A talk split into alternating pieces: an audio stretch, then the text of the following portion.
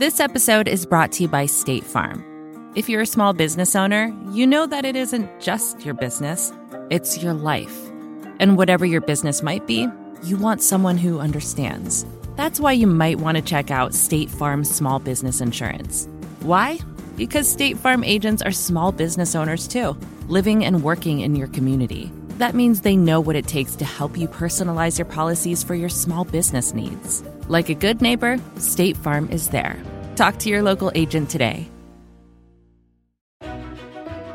In U.S. working forests, or forest land carefully managed to provide a steady, renewable supply of wood for daily use, more than 1 billion trees are planted every year, and forestry experts protect and manage hundreds of millions of acres.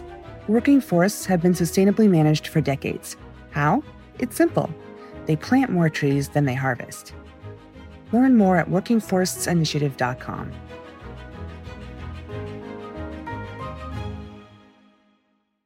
The following podcast contains explicit language.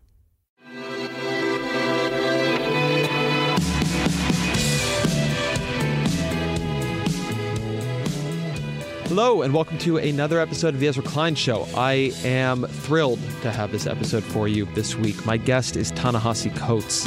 He is one of those folks who really needs no introduction, but he is at the Atlantic. He's won a MacArthur Genius Grant. He's writing an amazing comic book for Marvel.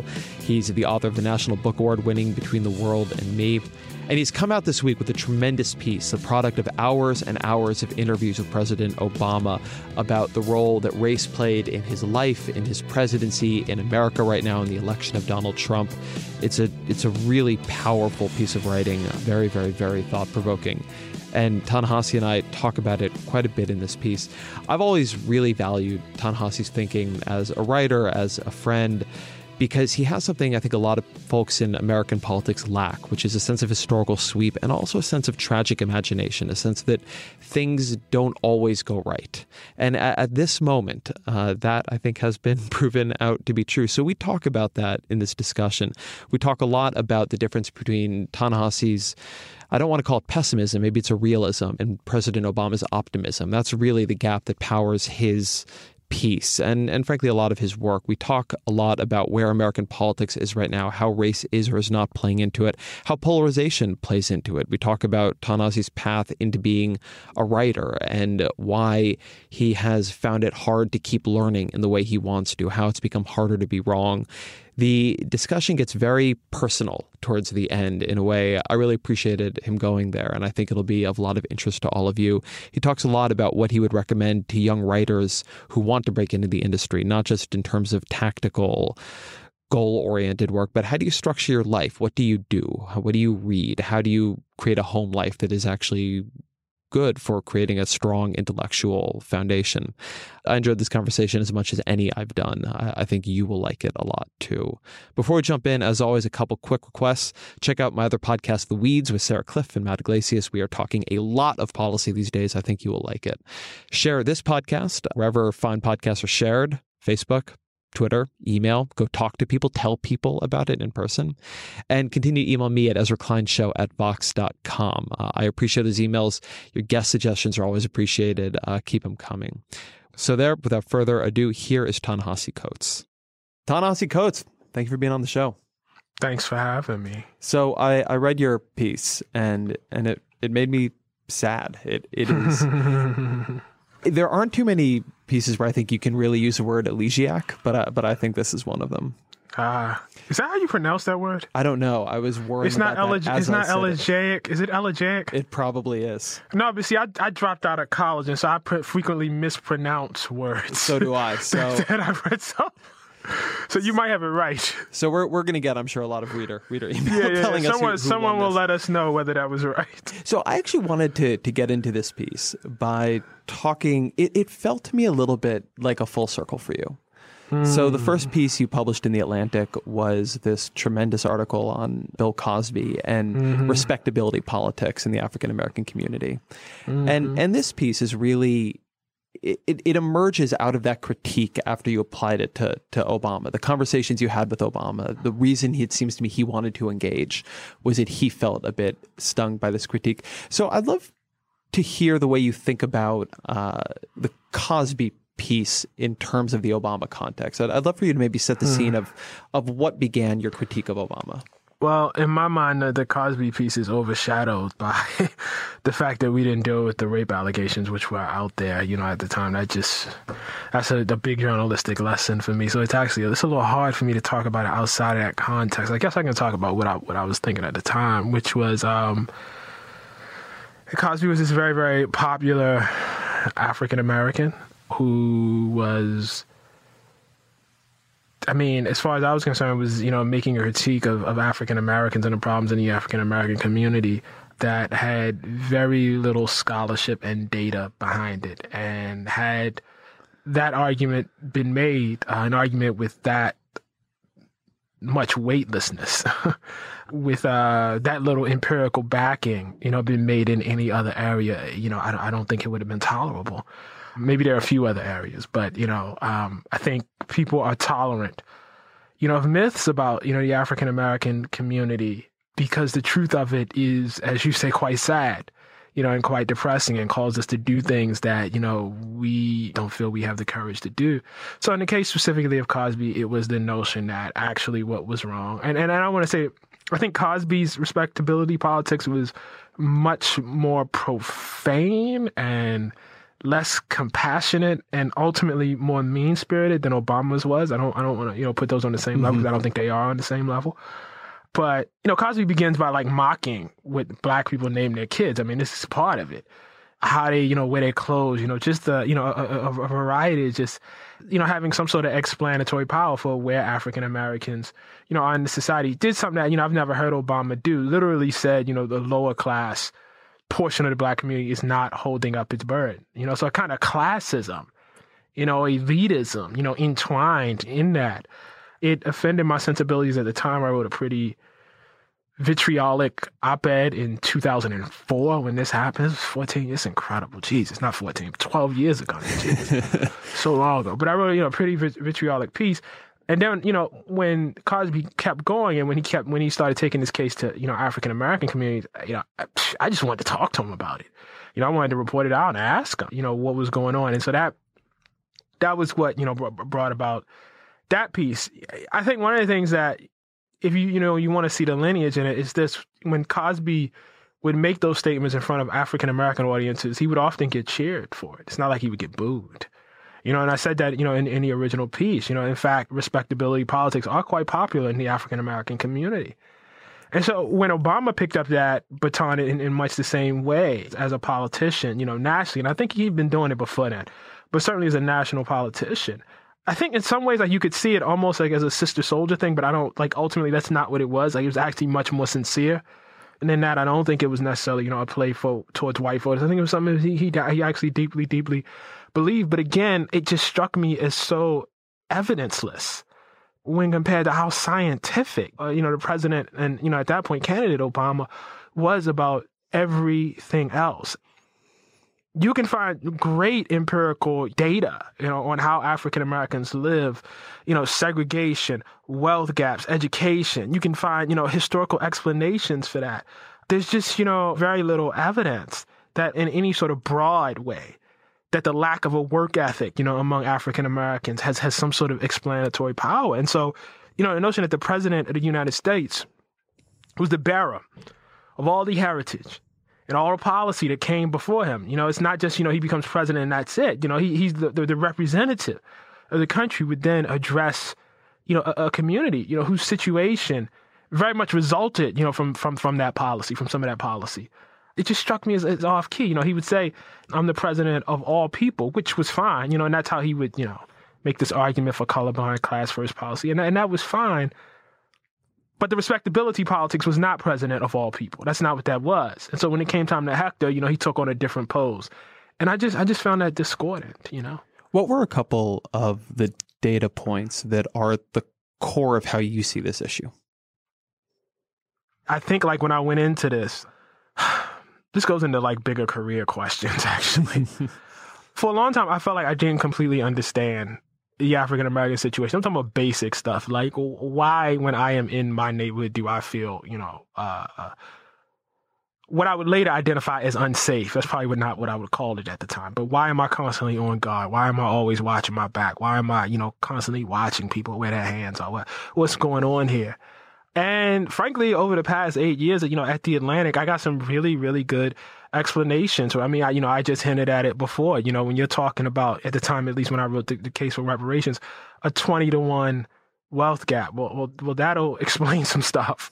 You know, when you're talking about, you know, some, some of the neighborhood studies that, that show, you know, for instance, Robert Sampson stuff up at Harvard, you know, showing this concentration of a lack of resource. Black folks who, you know, typically you would theoretically think of as middle class in terms of their income and, and how they live, actually living in neighborhoods that are poorer than the kind of neighborhoods that poor whites live in. You know, some of the research that Devah Pager does, where she shows that African Americans who don't go to college, you know, African American males have roughly the same sort of job prospects as white men who have criminal backgrounds, who've been to jail you start to begin to put together a web. And I think this was, you know, best represented probably in the case for reparations in the piece I did, you know, a mass incarceration after that. And to a lesser extent, in, in a different kind of way, in Between the World and Me. And I felt by the time Between the World and Me was done, I understood. I really did. I felt actually it wasn't that hard to understand at all fact of the matter was, you know, for most of this country's history, the policy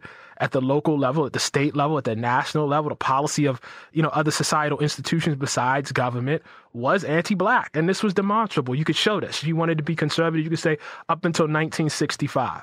So for the lion's share of this country's history, and yet somehow there was this deep seated belief that 50 years of semi goodwill would, would erase that. And what what I came to feel was that the answer is actually not that hard. it's actually quite knowable, but it's terrible. It's terrible to contemplate. It's terrible to consider. And so we fall back on all of these other explanations, respectability politics being a, you know, a good one. So I think this is a really important baseline for this conversation, which is why I wanted to, to lay it out a bit. I think a theme, if I can read into your work in the last couple of years, and in particular into this ongoing debate you've had with President Obama, some some versions of which I've actually been in the room for, there is. That's right. You were there. Yeah. So I can't remember. You were there for the first one. I felt like I punked out on that one. That was the first one. That was the one. I talk about this in the piece. Like I felt like I, that was like the one where I felt like I wasn't aggressive. And then I went to another one and I just overdid it. Like it was how you calibrate yourself to a president. Do you know what I mean? Like yeah. So we're so we're talking a little bit elliptically about Sorry Obama has had a lot of these columnists off the records. Yeah. And and I and we've both been at a, at a couple. And and this is a, a debate. Right. I was sitting right next to him. I don't know if you remember that. I do I remember sitting, that. Oh my god, that was crazy. and then we had a long conversation about Medicaid. yeah, yeah, yeah. But but this yeah. is what I, I want to hit here because you and I have talked about this even separate from this debate a lot, which is that there are some things in American politics and American life and American culture, some true things that it is very inconvenient to believe. That mm. it's maybe even counterproductive to believe, even though they mm. are true. Mm. Yeah. And this has to me been the debate you are limbing in different ways with you know at one point using Cosby as a vessel here in a much more uh, engaged way with with Obama that there is a story about racial progress and unity in America that is not just convenient to believe, not just pleasurable to believe, but actually in some ways effective to believe. It might be the mm. thing that mm. is best to believe in terms of getting the sort of mm. outcomes, like having an African American president mm-hmm. that you want. Mm-hmm. And then there's a story that is true and in some ways is better at predicting day-to-day events right. that is very, certainly right now that is very nobody wants to hear right to me, the last year or two has been a, a collision of these two visions. And there is something, and I think it's the, the central tension of this piece you're doing, about seeing America's best racial instincts followed by its worst racial instincts in this right. way that is it is very hard to keep both things in both countries in your mind at the same time. Mm-hmm. Where are you? I guess emotionally, intellectually, after struggling through this in this article. I don't. I don't know. I think I'm a big believer in chaos. I'm a, I'm a big. I'm a huge, huge believer in chaos. The, the, history of this country did not necessitate that there be a you know a, Donald Trump following a, a Barack Obama. You know, I don't think it was predictive like that. But it did lay the conditions for it to be possible. So you can't be surprised that it happened. It was definitely one of the, you know, considerable possibilities. I find it hard actually to say that Obama's optimism was wrong in some sort of global moral sort of way. I, I don't think people who are writers and journalists, you know, should you know shut shut their eyes and and and this way. But at the same time, I mean, I think this is what you were teasing out. I, I don't think someone who looked at the history of race and racism in this country the way I do, someone who had had the experiences, in fact, that that, that I've had, could ever be president of the United States, would ever think to do that. Even if I had the, I obviously don't have a political, but even if I had political skills, you know what I mean, to do that. It's not possible. In some very, very real and fundamental way, you have to have a sense of almost mystical optimism. And look, religion did not come up in our conversations, but I, I think that undergirds a lot of it. I, I, I really do. You know, I think like this sort of idea that at the end of the day, it all works out. You know, or maybe I should put that less condescendingly that we're on the right side of history and the right side of the arc of the moral universe, you know, mm-hmm. you know, bends towards justice, that that is a thing that happens. That's just something that, that, that I don't share. But if you believe that, makes it easy to run for president. I had Cory Booker on this podcast, actually, Senator Cory Booker, and we spent a long time talking about it was right after one of your big pieces had come out, but I'm not remembering which one. But we spent a, a while talking about your ideas, and something that was identified in that conversation is that his much more optimistic outlook is very mm-hmm. related to his spirituality, his religion. Yeah. yeah in a I way so. that your, I don't want to call things pessimism, but in, in, the way that your outlook is related, and I think related in ways you've written about to your atheism. Oh, definitely. That there's just definitely. not a sense of it all works out. Yeah, yeah, yeah. I mean, it might. it might. It could. I'm not saying it doesn't. You know what I mean? I'm just saying, you know, this sense of destiny that it will. I just don't share, and there's ample evidence. You know, I feel like that it that it doesn't. You know what I mean? Or that you know it it, it might not. And that that really I think I, think is, is is is um is where I come down. You know, I I don't think like you have to believe that America or any country, you know, is is chained to its past and necessarily, you know, is you know doomed to reenact its past over and over again. And yet, when you study civilizations, it, it, it tends to be true that history has a facts, that history has a gravity, that it has a weight. You know, and if you're going to go in, you know, in, in an opposite direction, you really have to, you know, exercise some degree of conscious force about that. And I don't really see us doing that. I have been, since the election, reading a bunch of these pieces that make the argument, usually explicitly, because people want to share this argument on Facebook and they believe it that it's all going to be okay. Mm-hmm. That there is a tremendous current, and I actually feel it. I feel it in my own gut to make the it's going to be okay argument. America has mm. institutions. Mm. It has absorbed worse than this before. Richard Nixon was there. And something I've been thinking about a lot in the context of that argument because maybe it helps unify some of these ideas, uh, which I feel, I feel a bit the pull of both of them, is that America can be okay without Americans being okay. That when you're speaking on the time frame and the scope of the most powerful country in the world, you are probably right that everything's going to more or less keep going forward, grinding forward. But in the meantime, as history zigs and zags, I think that there's something really dangerous when you erase in order to talk about that almost geologic timescale, that nation state timescale. Mm-hmm. When you erase what will happen to the people mm-hmm. who lose their health insurance, or the people who they or their parents are deported, or the people who are sent to a war that never should have happened, mm-hmm. that America can be okay over the 50 year time frame, but a lot of people can die or, suffer, or right.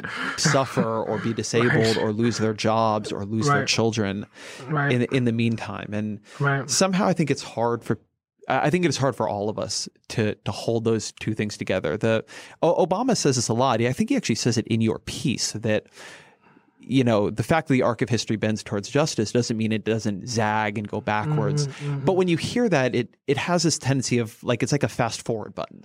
Yeah, right. Oh, you know, right, over that right, mo- right. over that zag, but right, those zags can be real fucking bad. they can be bad. They can be they can be really really bad. I mean, it, it's very convenient to see you know progress from say you know, you start, you know, a country founded in slavery goes to abolition, ultimately, you know, and finishes up in the civil rights movement and, you know, goes to a black president. There's a, you know, a way where you can take a general trend line. But see, what you have to overlook is like, you know, in the case of the time between abolition and the civil rights movement, a concerted white supremacist domestic terror campaign. You got completely, I mean, a hundred years war, you know, a shadow war that was waged, you know, over a hundred years, you know, against, you know, individuals. And that was the basis on which democracy was maintained and, and, you know, in a significant portion of this country, in a significant section of this country, I should say. And thus, you know, the country at large, by the way, you know. Um, how, how do you overlook that? I mean, this goes back to, you know, um, wanting easy answers every time. And maybe this is, maybe I'm too focused on this, but every time I hear the invocation, you know, of the New Deal and, you know, people wanting to go back to the New Deal, I just, I can't help but hear the basis on which that, that government was established, the solid South, you know what I mean? And, you know, people who I've profiled, you know, in my own journalism, basically being written out of history and being threatened and being, you know, uh, uh, told to, you know, you know, be quiet or be killed and seeing their relatives killed. I mean, it, it, this is, you know, a, a, part of us. And so, um, you know, I, I, think like, you know, just sort of wiping that away, you know I mean? Acting like that, that doesn't matter because ultimately, you know, somebody's grandkids or great grandkids, you know, somehow got out of it. And, you know, I say this in between the world and me. The people who are in that, that period didn't ask to be footstones in your, you know, in your road. You know what I mean? Mm-hmm. That's not what they asked for. That's not what they wanted. You know, and again, maybe some of this goes back to spirituality because, you know, from an atheist perspective, you know, life is precious. Life is precious, man every time somebody dies, like it's the end of their personal universe. And so the notion that you should so easily part with that, or that we should so easily hand wave that away, we should so easily hand wave, you know, the, the sort of deaths that I believe are going to come as a result of this election. I just, I just can't, I, I can't do it. I want to go back to something that, that you talked about a couple minutes ago about how someone with your ideas couldn't possibly win the presidency. This this I think is the central argument of your piece mm-hmm. that Obama has a unique background, as he's often argued, and a unique perspective on mm-hmm. racial progress that maybe is not the norm, maybe is not even correct, but mm-hmm. was intrinsic to him becoming president. And mm-hmm. something I was thinking about and reading your piece, and I think you you say something not too far off from this, but you by the same token, you couldn't have someone run for office with your ideas who's an African American. Mm-hmm. The fact that you could have someone run for office with Donald Trump's is actually, right. I think, really telling. Right. You could never have had "Make America Great Finally." Right. as your slogan, right? I mean, there was right. a whole thing in 2008 where Michelle Obama said, right. for the first time, I'm proud of my country. And right. people can debate what she meant by that. Right. But that but that had to be disavowed. Right. Whereas right. Donald Trump literally ran for president, arguing right. that he has lost a certain pride in his country, that right. his America has started losing. The idea that uh, a, a, black man or, or a black woman could run for president with that idea, with Donald Trump's kind of per, to go to respectability politics, with Donald Trump's personal history as a husband and you know it's not human, possible. it's not possible. And and that it's to me, possible. when that to me is in a way the most telling piece of this. That yeah. there, there's something about Obama that he had to be the best among us. Yeah. Putting aside almost what you think of his policies, I actually just think as a human, he's a very. Uh, I, have always found him to be a, a truly admirable human being, even when That's I disagree I with him. I and agree. Donald Trump is not. He's something. He's something different. He That's he has right. not had to be the best among us. I think to win this. Right. Right. And, and I think like so people say, well, those you know, it wasn't racism because you know racism is not a factor here because you know, there were people who voted for Obama who then voted for Trump. But, you know, I argue this in the piece, but Obama had to be Obama. you understand what I'm saying? In order to get those voters. He couldn't, you know, there is no black equivalent, you know, of, of, of, Trump that is contending for the presidency. I mean, I, you know, I put this in the piece, but I, you know, I got it from a, you know, actually my editor and, you know, David Brooks wrote this column he said, listen, we don't know how much racism played into this. If you're, you know, working class and you're white and you're living in these, you know, sort of areas and, you know, all these sorts of problems, maybe you would take, you know, a, chance on Donald Trump. It doesn't necessarily mean you endorse all of his ideas. You know, as my buddy said, is, is that what you said to the followers of Louis Farrakhan? No, nobody says that to the followers of Louis Farrakhan at all. Oh, you know, he blasts him as an anti-Semite, which he is, you know, and say, you know, how can people follow this bigoted message? What is going on? You know, I was around for the Million Man March. That's not what people said. they didn't say maybe. Not what they're you know, saying to Keith Ellison right now. No, no, no, not at all. Not at all. Not at all. That that's not the standard, you know, that that, that people are racking. So I, I think um you know, I, I think that's the ultimate testament that you could be Donald Trump and be president.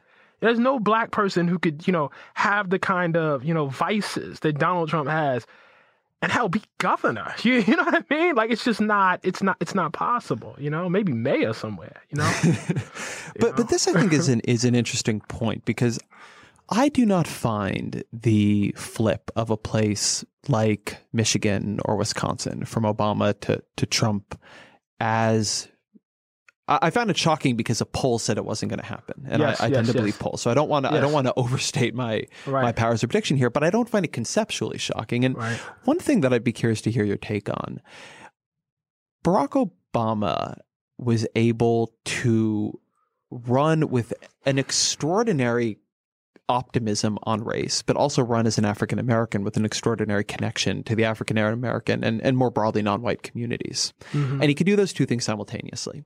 Mm-hmm. Hillary Clinton couldn't. And so she, in a way, ran a campaign that was harder edged on these issues than Obama's was, actually. She ran a right. campaign where the narrative of a rising demographic, heavily non white coalition that was stronger together was really front loaded. But did and, that demographic believe her? Well, I don't That's know. the question I keep going over in, in yeah. my head. You know, so I, I, can only the demographic that she allegedly spoke for. like, did they yeah. actually did they accept her? You know what I mean? Like, the thing I keep going over in my head is, um, so I'm I'm 41 years old. You know that video of her you know, people say, well, it's an old video of her saying super proud of her. But see, if you're my age, you were of that generation that she was talking about. You, you, you know what I mean? Like you remember, you have very clear memories of the Clintons, you know, running on on, on this notion of, of, of crime, right? Like you, you remember that. It's not a, like mass incarceration happened during your youth. And, you know, you can debate, we can go back and forth about the effects of the crime, but whether it caused it or not, you know, that, that's not really the point I'm making. But the associate, it's it's a real visceral thing. Sister Souljah is a thing that like I actually remember. Ricky Ray Rector, like these are things that I remember about the and so the notion that they would then be the spokespeople, you know, for this anti-racist movement. I mean, I, did it ever take? That's what I wonder. You know what I mean? Like, I, I really wonder, did it ever take? Putting aside, you know, the, the historical notion of, of, voting for a black man, you know, to be president, I just wonder if it ever tuck if folks ever believed or if they thought, well, I mean, yeah, okay, so that's the culture in right now, you know? I actually think that is a huge piece of that because she couldn't trust that it would take. Right. She had to be much more. Explicit. She had to go harder. Oh, she I had understand. to go much harder than yeah, Obama. Yeah, Obama was able to leave a lot right. unsaid, and, right. to, and, to, the point of your piece, put a lot in a much more optimistic frame. Whereas you know Clinton was trying to win over a Hispanic community that was often skeptical yeah. of her, a left community that was often skeptical of her, a Black Lives Matter community that was often very skeptical of her. So she was very explicit. Trump, right. meanwhile, was also very explicit. Right. And so you had a campaign that activated voters' racial identities right. in a way that Obama and Mitt Romney or Obama and John McCain sort of agreed to run as Democrat and Republican, or right. worker versus manager, right. or you know, you, you know, know make, takers versus yeah. you know something like that. And I think, I think part of that though effect. is like I think part of that is Obama's history. Like I think. And I'm just speaking as an you know as an African American. Yeah. I, I can't speak for other you know parts of that you know demographic groups in that coalition, but and I asked them about this. You know, you grow up in Hawaii far from this struggle, from, you know, the effects of Jim Crow. It takes a certain type of person to say, no, I'm going towards it. I'm going to go mm-hmm. towards the problem. You know, and I'm just going to be blunt here. You know, it takes a certain type of person to say, not only that, I'm going to marry a black woman who looks like Michelle Obama. And not only that, I'm going to write a memoir, you know what I mean, where I talk about my own drug use and I, and I, you know, I go through all this. And I'm going to be an activist, you know, not for a long time, but for a period of time on the south side of Chicago. That, that does not sound like somebody who's faking it. You, you know what I mean? So I think oh that God, actually I hope gave... you didn't take from me the idea that he was. No, no, no, no, no. But I think Yeah. that that was the reservoir. Do you understand what I'm saying? Like I think he Yes, had that 100%, reservoir, yeah. and thus he didn't have to say. Right, You, you, yes. you see what I'm saying? So it was like hundred percent. You know what I mean? Like you look at him and you say, okay, you've done certain things clearly in your life and lived your life a certain way. It doesn't require you, and I, and you know, from the perspective of you know black people and black voters, they know the country. They know the country. So I, you know, even though there was some outcry from activists and, and certain writers for him to speak more forthrightly, I, I don't know how deeply that was felt among African Americans. I don't, I don't know how much demand there was, you know, for him to actually come out and do that. Oh, I think you're I think you're completely right on that. Yeah. But but to me it's just why to go back to the point you made, the idea that because you had Wisconsin vote for Obama and then Trump, race couldn't Mm-hmm. be involved. And I I don't think you even have to talk necessarily here about racism. Mm-hmm. It just doesn't make a lot of sense to me. I think that in a funny way, while you had a very sharp racial breakdown in the votes in 08 and 12, Obama was able to run a message at white steelworkers Right. that wasn't actually about race. Whereas Mm. Hillary Clinton and Donald Trump both ran a message at white Mm. steelworkers that they heard as about race. It was a sort of Mm-hmm. Fight about what Yeah. Obamaism represented in this Yeah. country that had to be done Yeah. without a lot of Yeah. the grace and Right. um and at times even elision of of Obama. Obama doesn't have to give an alt right speech, for instance. Right. Like he just, you know what I mean? I mean, he gave his speech on race, but that was because something very specific happened to him. Do you understand Yeah. what I'm saying? Like he didn't just have to come out and do, you know, an, an, an alt right speech. He just didn't, you know, he didn't have to. He didn't have to do that. In U.S. working forests, or forest land carefully managed to provide a steady, renewable supply of wood for daily use, more than 1 billion trees are planted every year, and forestry experts protect and manage hundreds of millions of acres. Working forests have been sustainably managed for decades. How? It's simple. They plant more trees than they harvest. Learn more at workingforestsinitiative.com.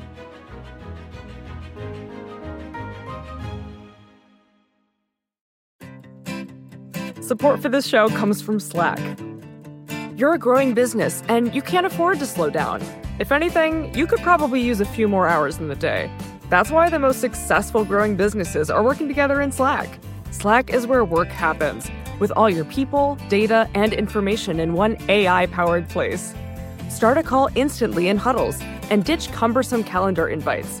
Or build an automation with Workflow Builder to take routine tasks off your plate, no coding required. Grow your business in Slack. Visit slack.com to get started.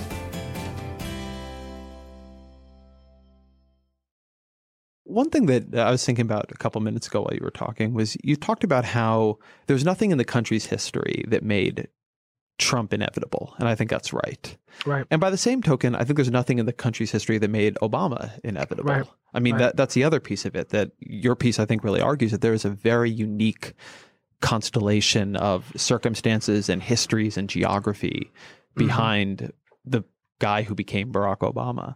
Mhm. And I guess then the issue is what does it, given that neither was inevitable, but both have happened, what does it do? Because now we're going to have between 12 and 16 years in this country where the president of the country, either by design or just by who they are, really strongly racializes politics. Mhm. And I don't know where that goes exactly, but I'm not sure it goes somewhere good. Particularly given how fast the underlying demographics of the country are changing. I just wonder, like, was it always racialized? But you Do have you- that like- good Michael Tesler stuff in your piece. I, I do, I do, I do, and that's that's real. I want to differentiate, and obviously this has some effect, but I want to differentiate things that are there and have a blanket or a sheet over top of them, hmm and things that are there without the sheet. You, you know what I mean? And maybe pulling out the sheet, it strong has some strong effect. choice of metaphor there. Right. Yeah. Certainly, you know, pulling off the sheet has some effects, right, and makes some things apparent. I just um. I don't know. Was it not racialized under Reagan? Was it not? You know, I mean, Re- Reagan goes to Philadelphia. He goes to the Neshoba County Fair. Willie Horton is a thing that happened. Ricky Ray Rector. I mean, these are things that actually. Here's what I think it is. African Americans may not have had this much power within a particular political party. And I say may not because I'm not sure, but may not have had this much power in a political party since Reconstruction. And black people have a lot of power in the Democratic Party right now. And so you can go to whole state houses in the South, Mississippi, Georgia, and the Democratic Party is a black party essentially. you, know, you know what I mean? Yeah. Well, I should I should flip that and say the Republican Party is a non, is a you know what I mean? It's a white Yeah. party. You know what I mean? It's basically a completely, and I don't know when that's been true in history. Part of that's Obama and Trump, but but part in some ways Obama and Trump are just a reflection of, of, of that fact. You know, so in some ways, I mean, this is a story of, of, of empowerment. But let me push this data in a different direction because Sure. I, I think I read this a little bit differently than you do. I think sometimes people look at this and they say that, you know, this argument is saying that, that race didn't used to have this power in American politics. And, and of course it did. We had, a, we had a mm-hmm. civil war in this country.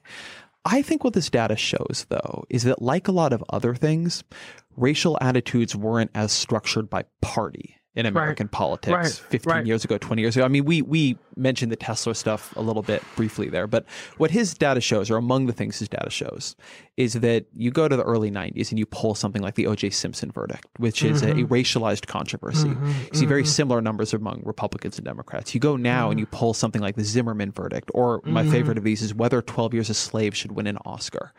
and the views are super structured by party, even though Right. the Republican and Democratic parties Right. didn't take positions on whether 12 Years a Slave should win an Oscar. Right, right. And the thing that I think is dangerous here, in some ways, like this is what my book, which I, I keep not writing, is, is about. I know you need to write. I've said this over and over again, which you need to write. I'm Is- not going to stop saying it. is, is about how party is now structuring virtually all of our other attitudes. I mean, t- take a non-racial. wait, wait, wait, wait. Why are you not writing this book? Because I'm trying to run Vox.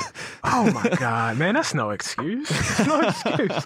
Little at a time, a little at a time. This is, I mean, I, I just think because I, I just, I'm just gonna give, my, I'm gonna get on my soapbox for the people real quick because I've said this to you, but I think there is so much nostalgia for a period in time where, as you said, this was not true. Where you know, uh, views on race were more, you know, uh, a transpartisan, and the reasons why that was true at the time, and the reasons, you know, why it isn't true now, desperately need to be confronted. Okay, that's it. That's all I'm gonna say. So let me That's use a all I'm saying. non-racial example because I think it's helpful. I thought Gamergate was one of the most interesting things to happen in the last couple of years. And How does that does that have to do with politics, right? Like, why is this happening? You know what I mean? Like, you look at what what is going on here. why did Right. American political sites, why did Breitbart and Salon Right. develop an interest in an argument about whether video game sites Right. were unduly influenced by some kind of personal relationship between it's like when you even just like say what happened out loud it, it sounds Yeah, it's hard to make but- it make sense. It's hard to make it make sense. but you know, I think this way. But my big Rosetta Stone in American politics in the last for the last twenty or thirty years, like the thing that I think explains a lot of what's going on, is that partisan and ideological identities merged. That if you're a mm-hmm. Democrat, you're you're really a liberal now, and if you're a Republican, you're a conservative, and that didn't used to be true. And once that mm-hmm. happened, mm-hmm. it set the stage for all of these other identities to align: where you live, who you marry, what you think about Twelve Years a Slave, what you think about video game fights on the internet.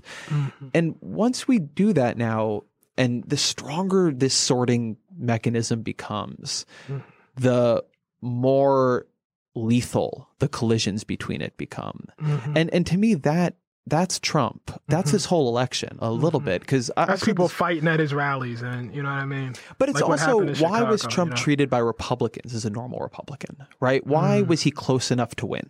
I don't think the question of why Trump Mm. won is that interesting. I mean, It's a Mm-hmm. million reasons how how did he get that hundred votes despite losing the popular vote.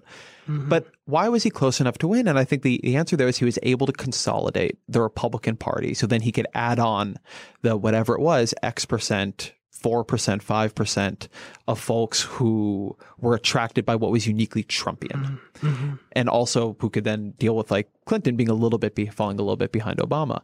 Mm-hmm. And to me, that's because partisan identity had become so powerful. The fact Mm-hmm. that 50, I think it was 2% of Trump voters said they were voting really against Hillary Clinton, not for Donald Mm-hmm. Trump, I think is really telling here. But that goes back to this, this question I'm asking before, which is you have eight years in which Obama, quite, I think, inadvertently, quite against what he hoped would happen, made racial attitudes more salient in party politics. Not in mm-hmm. politics, but in party politics. He structured mm-hmm. the parties more by race. Mm-hmm. And now Trump is up here and Trump is getting called a racist all the time. Mm-hmm. And I think oftentimes correctly, but but right. in a way that really puts his supporters uh, understandably on the defensive. And you're going to have at least another 4 years of him stoking and his enemies stoking racialized controversies that have a partisan valence to them.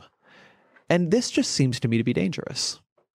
Yeah, but isn't it to some extent, and like what I'm hearing is that isn't it an, inevitable result of, and, and you know, people can overstate this a little bit, but isn't it the inevitable result of demographic change? In other words, black people, Latino people, Muslims, like just, you know, people lament you know, identity, you know, politics right now, but that, you know, these different groups that did not have as much power in the de- Democratic Party have significantly more power now. I mean, folks are talking about, and I don't want to reduce them to this, but this is, I think, I think it shows where you are. And I think it's a good way of looking at this. Folks are talking about a black man who's a Muslim to head up the DNC. I mean, that, you know what I mean? To me, that, that shows mm-hmm. a, a kind of shift. You know, so I think there's a way of looking at this and saying it, it's it's a good thing? I'm hedging because I'm thinking about it out loud. But I think what, what you might actually be seeing is that people who did not have as much power in party decision making actually having much more power now. And that actually causing the, the, the polarization. People are more empowered and that actually representing more of a threat. And I think in many ways, if I can push this further, that's actually what it was with Obama. And I think this is agrees agrees with Tesler's research. It wasn't that Obama did anything or said anything particularly threatening. It was the very fact yeah. of having a black man in a position of what appeared to be ultimate authority or the highest form of executive authority in the land automatically made things go a certain way, automatically polar. And it was nothing he could say. You know, at one point, we were in the office and he was talking about how every time he talks about, you know, any sort of instance in which the police commit some sort of brutality or go and do something, you know, um, that they shouldn't do, he makes a point of saying over and over and over again, you know, he's at pains to say the majority of police, you know, are good, da da da da. And he says he could not, he told me this, he could not understand why over and over again people write into him families of, of law enforcement officers people who just you know are in sympathy with law enforcement you never say anything good about the police you're always bashing he actually i think and i'm gonna try to get this right because I, I think it's in the transcript he actually had his staff pull together his statements. You know, when he had, you know, said, you know, you know, went and addressed police groups, said good things. Because I mean, it just, just can't understand what, like, where are these people getting their information from? But maybe it's not ultimately about information. Do you understand what I'm saying? Maybe, you know, it's about the fact that he's the authority. In other words, they don't resent what you say, they resent you. They resent you. There was no, there's no talking your way out of this one. You know, it's you. It's actually you. I think that's 100% true. Although the, the mm-hmm. one thing I would say is that if you pull the tape back eight years, let's say, or mm-hmm. 10 years, there was a vision that it could turn out a different way the Karl Rove theory of American politics was that they were going to, the Republican Party was going to capture older people through Medicare Part D. Mm-hmm. It was going to capture Republicans because it's the Republicans. It was going to capture Hispanics through immigration reform, mm-hmm. and that that was going to be an unstoppable coalition.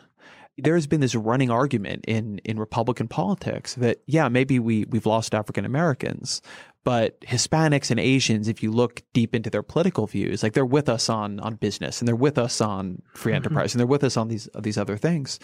And there were turns out white Americans weren't with them on all those things. Right, but that that became that's what I think is so. Yeah. that's why this broke. Like you you had this idea, and like this was a 2012 Republican autopsy. It was only it's only four years ago that Republicans mm-hmm. were making this argument that right. the way this was going to work is that you know Republicans were going to be you know much more is actually is at least going to be much more split, mm-hmm. uh, and it wasn't all going to be that Democrats are the party where non-whites have power, mm-hmm. and now it is right? Yeah, I, I think that is becoming more and more irreversible in American politics. And I think the thing that, that people didn't give enough credit to was that there would be this counter reaction among the Republican base, and that yeah. the Republican base was not going to let the Republican Party do that. That this this other approach it was actually not going to prove viable. It would be much a much better place if the politics of this country and maybe politics period were an argument over the role of the federal government, the role of business, that sort of thing. What what's your you know idea of whether you think healthcare you know is best dealt with at a state level or national level? Do you think you know how much you think the government should tax? You know, like that would be a much better place. And yet, you know, somewhere deep in our gut, what we're talking about is tribe here. You, you know what I mean? Like that that it actually came down to tribe. That you know the guy who you know beat Hillary began his career in national politics, rooted in racism, rooted in the birth. Like the first thing that happened. You know, it wasn't trade, the government in terms of jobs or anything like that. It wasn't that. It wasn't that. It was this base, not even really, and I'm about to say base appeal, but in fact, what I would argue is that it was an appeal to history. It was history. That was the thing. I mean, it's it's it's terrible to contemplate. It really is.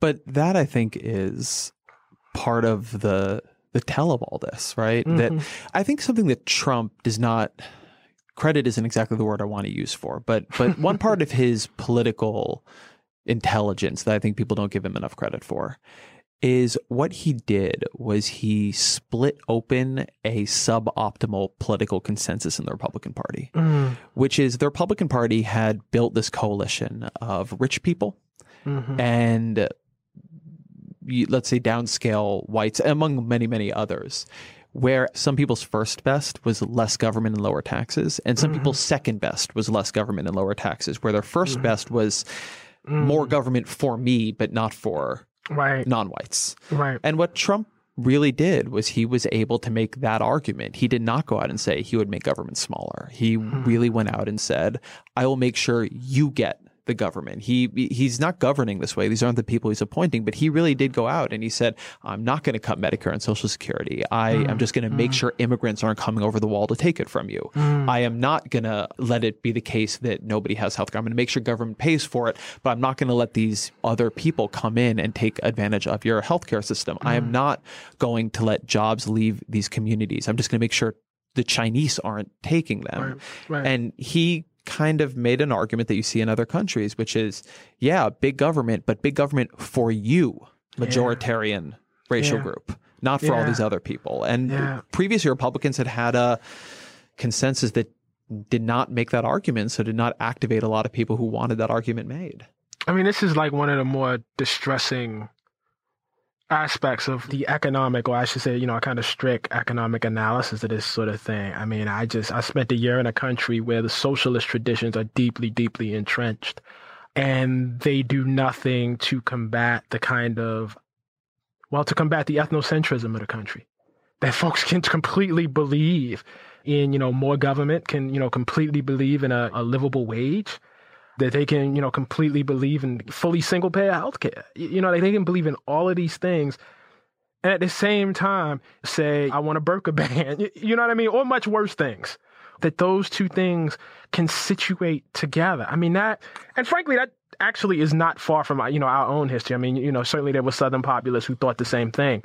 Theodore Bilbo running, you know, on the ticket of bragging about being, you know, uh, an FDR Democrat. That is just man, it would be a much easier world if that were not true.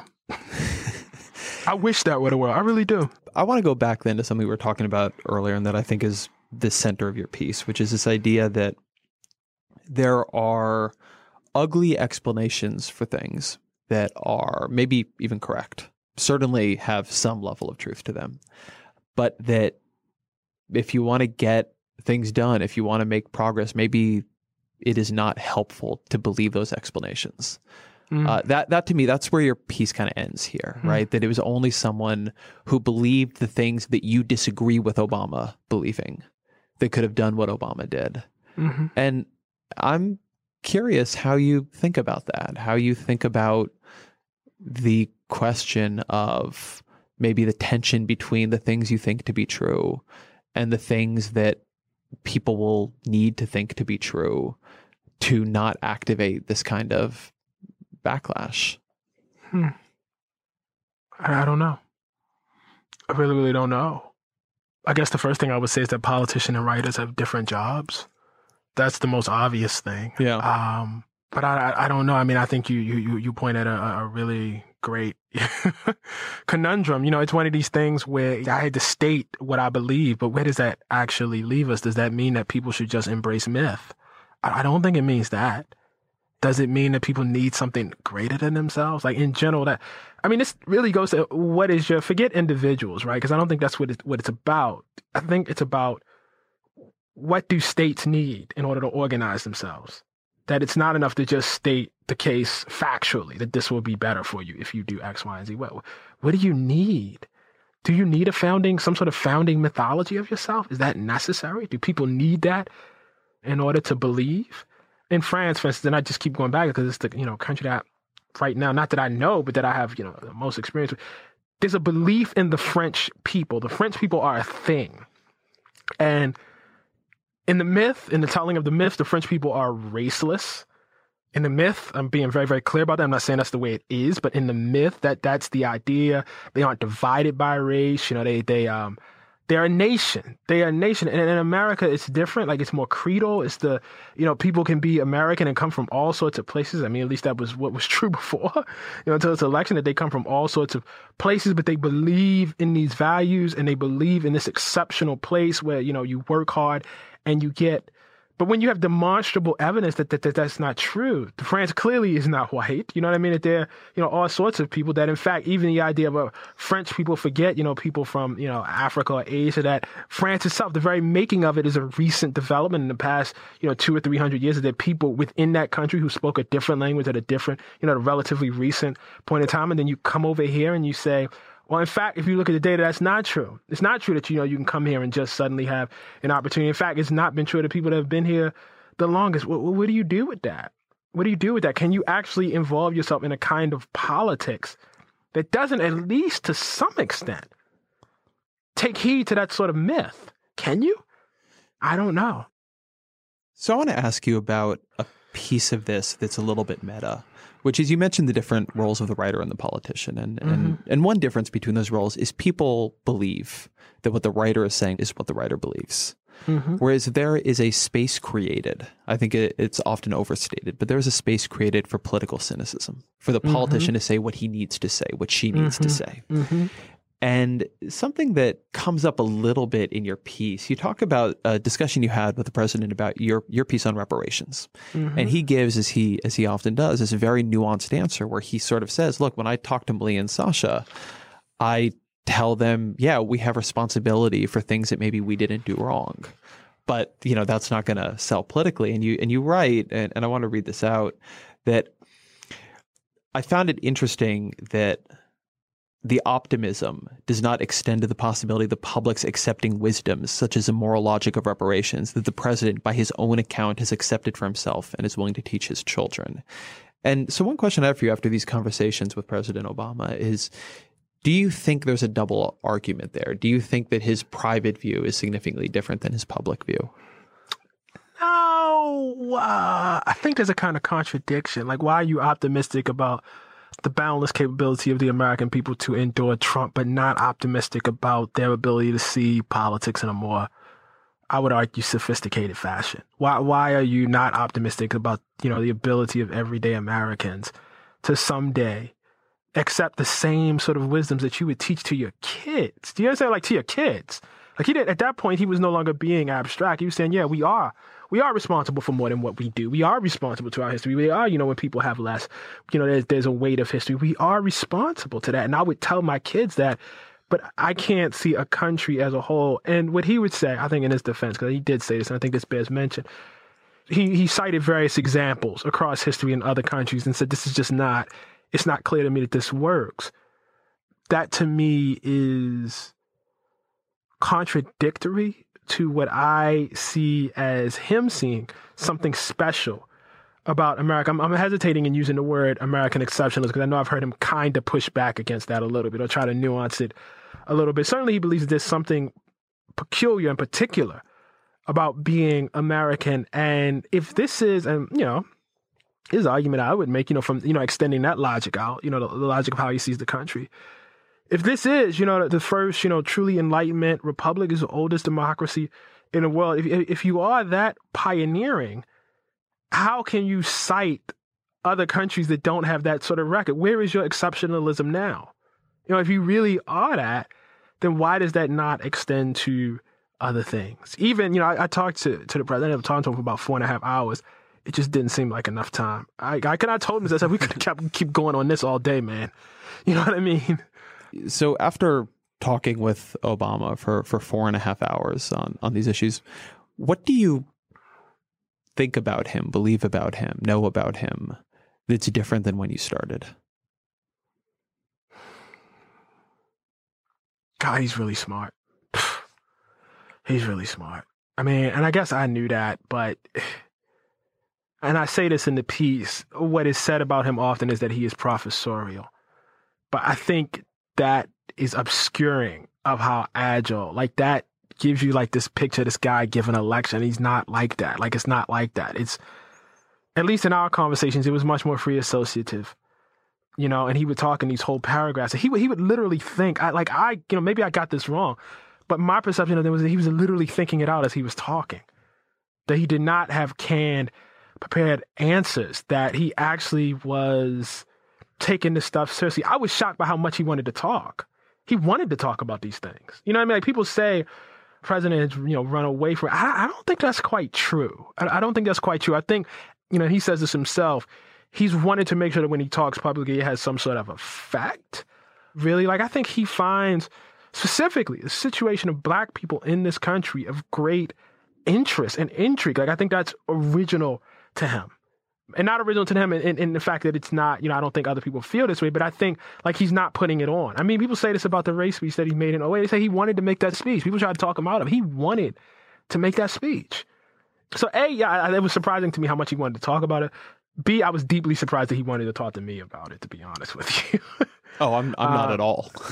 really? Why not? I'm, I'm surprised I, I you're surprised. I'm surprised you're surprised. To be honest, I don't know. I mean, I, I think maybe not him, but I, I definitely had the sense that there were people around him who were like, "Listen, this dude done got into you know arguments with you in the White House about this. Why are you gonna you know hand all of this time over to him? And like, who knows what the hell he's gonna do with it? Be, you know, I think you're under. I think you're understating the role you've played in the last couple of years that there has been a narrative, a discussion that has had to be engaged during the Obama administration about race in this country. Hmm. And he's been one of the people driving that discussion, but after he's become president in a much more elliptical way usually. And then you have emerged as as one of the key others. And I think that, you know, and having been there for some of these discussions, I think that your critique stings him. And he is somebody so? who he is somebody who responds to criticism. I've also there's an interesting facet of him. The criticism he hates, the the stuff that I think that he really feels. I saw this a lot when he used to attack the professional left. He is really frustrated by people who he thinks he's fundamentally on their side. Yeah, that's true. And that's they are not true. giving him credit for Yeah. They, they are not Yeah. taking seriously the drawbacks of their own positions Yeah. and not taking seriously what they would do if they were in his chair. I have some degree of sympathy for that. The place where it came up for us was actually not with me, but with activists. He, I think, somewhere in his mind sees himself as of them.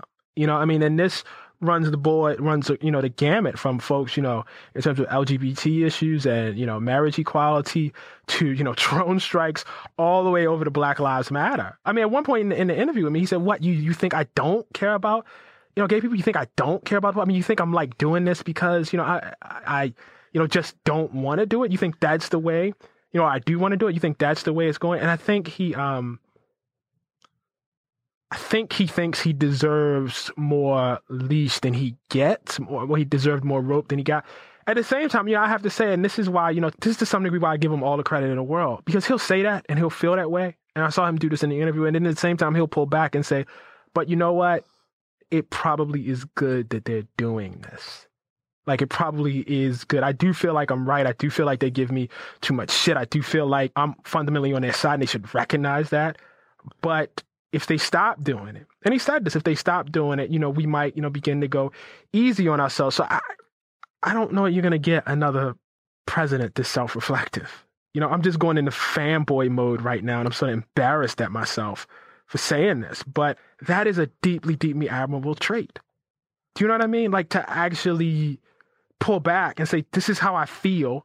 I'm hurt by this. And you know, and he said it, but I'm not too hurt because I recognize X, Y, and Z. Even if, you know, in your spirit, you're not quite there, like the ability. I mean, is Trump doing that? Was Bush doing that? Did Bill Clinton do that? Was that part of who? Like when I've read about them, this is not what I know of their personality. You know, it's not what you know of people in general. But I just I think that's a deeply, deeply admirable and healthy trait. You know. I, I think actually Bill Clinton. I think he would oscillate from what I've read of him and know of him. He uh-huh. would oscillate a little bit between fury at his critics and sympathy for them. Okay. Um, so Obama you know, doesn't have fury at his critics. He has like annoyance. Yes. Like, he doesn't have fury. He doesn't want to humiliate him. He, like, he doesn't have fury. He just has like kind of annoyance. Like you know what I mean? But but this is I think I mean it's funny something you said a minute ago where he you said that he thinks of himself as part of of, of the activist tradition. I heard that and I think but of course he is. Of course, Donald hmm. Trump is an activist. Of course, Bill Clinton. I mean, I recognize that these lines get blurry, and at a point you change categories. Mm-hmm. But if you are somebody who has gotten into politics to make dramatic change, and you eventually like work your way up to president, it's just it's so easy to forget that these people are people, mm-hmm. and they mm-hmm. see each is. other in the context of their own story and the story mm-hmm. they have been telling themselves for mm-hmm. years. Mm-hmm. But of course, you, not only would you see yourself as that, you would see yourself as the best damn activist mm-hmm. there is in the country. Like the, the idea these other people who've achieved what are who don't get anything you done. Yeah, right, is, right. I mean, it's one reason I think folks in that position often find it so galling because mm-hmm. they think, yeah, I made the compromises I made. Like, look, I was right. Right. Now it's me and not this other. I mean, right. Obama comes to office in the context of George W. Bush. Right. And it's like a year after George W. Bush is out that you have really vicious criticism of him. Vicious may actually not be the right word, but very serious criticism of him from from the left for the compromises he's making and the things he's not getting done. And I think he's sitting there in that time thinking, you all let this guy get elected.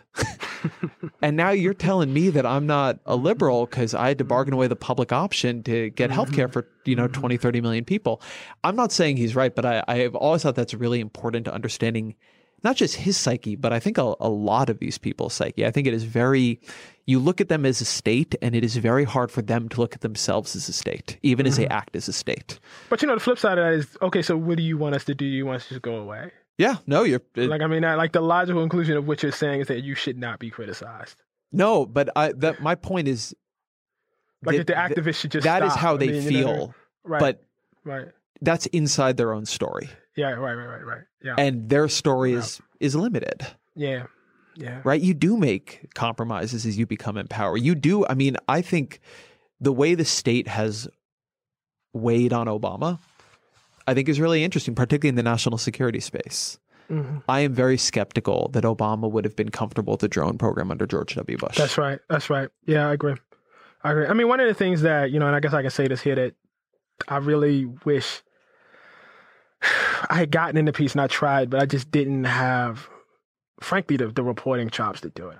I think there is some piece to be written that looks at Obama as a product and really, you know, as ultimate product of the Black Freedom Movement, and compares that or contrasts that with his national security policy. I mean, even now, I'm struggling to articulate what that would be, but I'm struggling to see a bust of Martin Luther King, you know, in the president's office.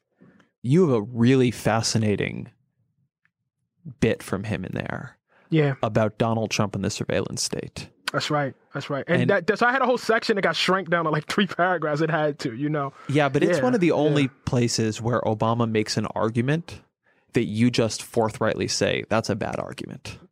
Like that yeah. is not persuasive. Yeah, no, and it, it is. It is not persuasive. I it mean, wasn't. And wasn't. you know, he basically it's to, not persuasive, is to, it? No, it's, it's not. not. I mean, it's, he it's argues. Not. It's not at all. he argues that there are institutional restraints in American politics that Donald Trump will not be able to use the NSA, the surveillance state, other the FBI, etc., to retaliate against political enemies, even if he wants to. And he just doesn't really have a reason for that. Yeah, right. And then what he says next is now anyone can abuse that power, and so it's up to people to be vigilant. But wait, like wh- which is it? Do, you, you, know what I mean? Like which, be, which, is it? I don't know what being vigilant in that. I mean, when they've got the surveillance power, you can you right. can complain, but they're the ones who can what? be vigilant. right, they're being vigilant. They're the ones that are vigilant. But I think oh, this is. Right. I, I mean, this is a little bit as a as a different topic, but this is a very scary space of these next couple of years. Mm-hmm. It never occurred to me to feel unsafe about the idea about if Mitt Romney won. And that's my own, I'm not arguing that's Mm-hmm. not my own privilege. And for people who would have lost health care, and I mean, there's a lot of, Mm-hmm. but Mm-hmm. it never occurred to me that there would be just a campaign of retaliation against folks the administration Right. found critical in any of the other outcomes of American politics. And I think we are about to have a tremendous test of our institutions. And I am I am watching the Republican Party right now say about this Mhm. Russia stuff.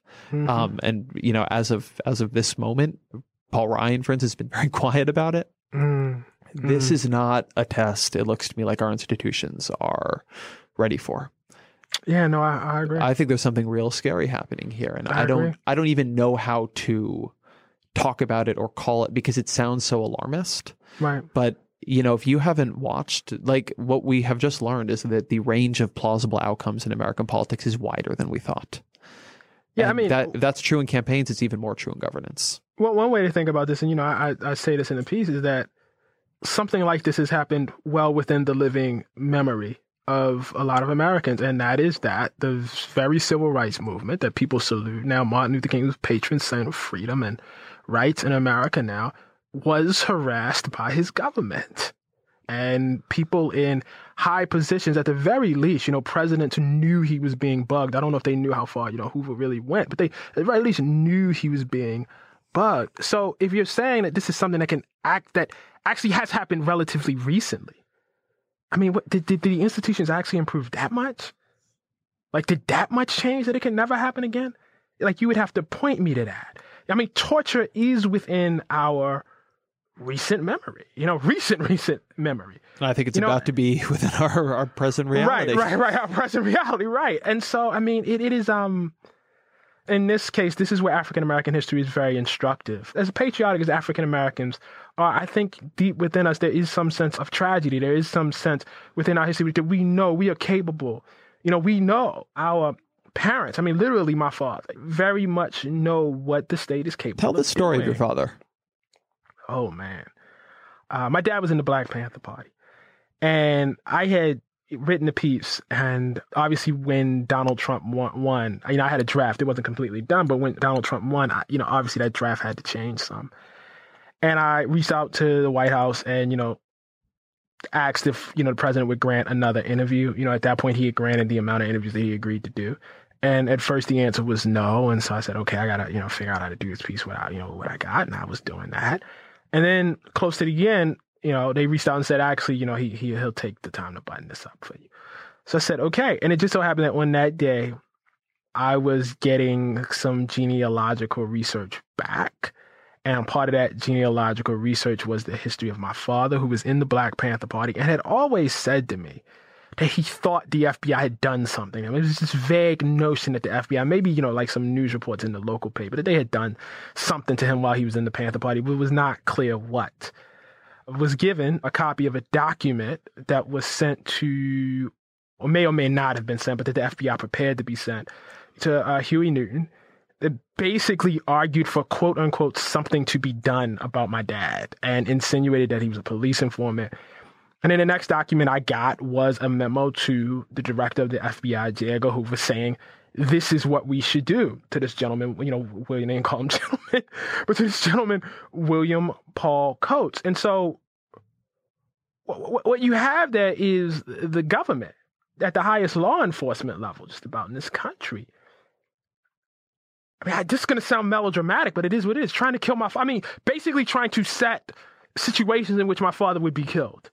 You understand what I'm saying? Like trying to incite lethal violence. And, and I want to really emphasize the words mean, your is- father, not like, right, like, like, like not 150 some years abstract, ago. Your father, like my dad, alive, right? I think, right? right, right. He's alive right now. Who I will call this evening and see how he's doing. Do you know what I mean? You know, like the dude who actually raised me.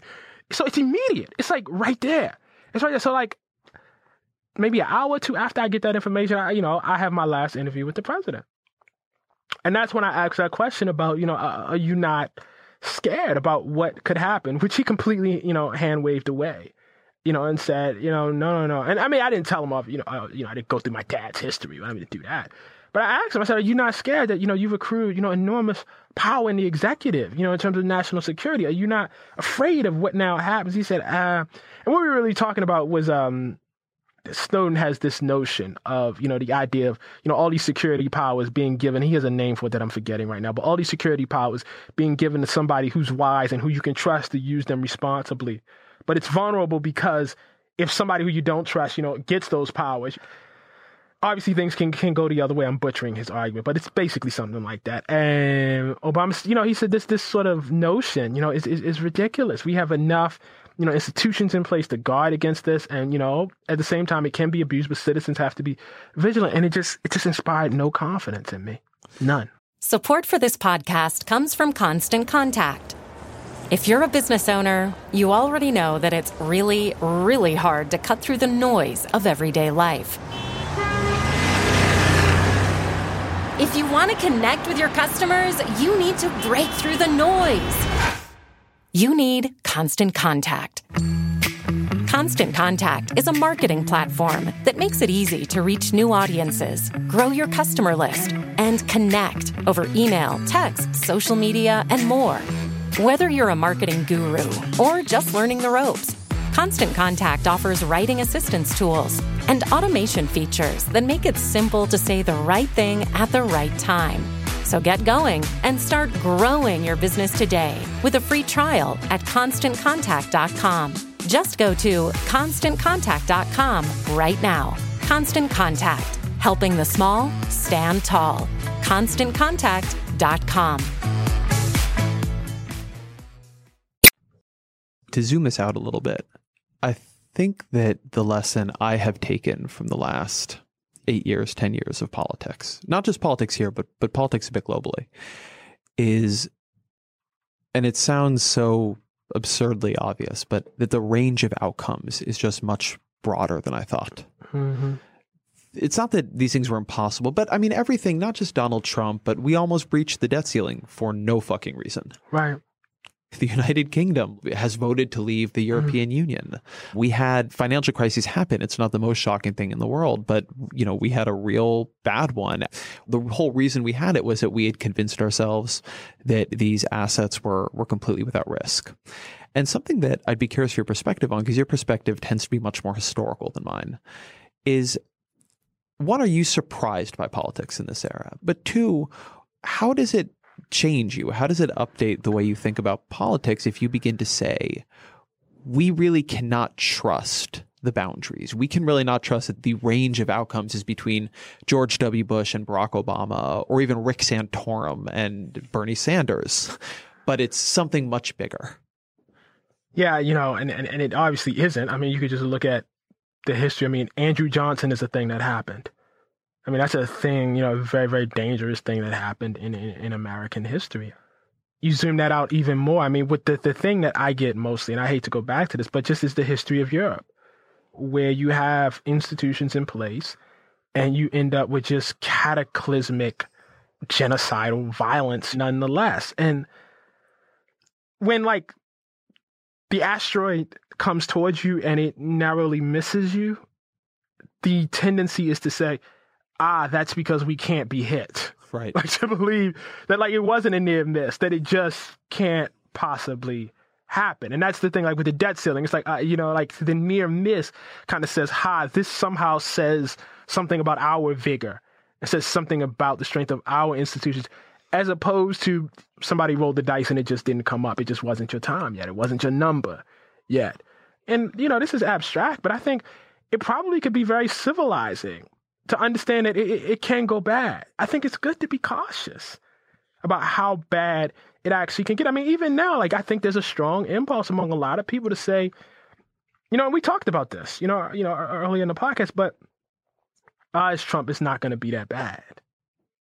Do you know what I mean? Like even with Trump winning, like people who, you know, I mean, and the president the same way. You know, you know, how can you on the one hand say, you know, Mia Muska, this guy is not qualified to run a 7-Eleven, not qualified, you know, existential threat, and then say, mm, we're strong enough to do it. Well, what were the stakes then?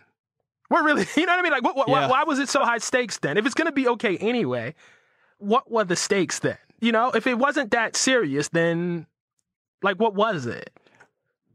this I also think is just a habit of mind.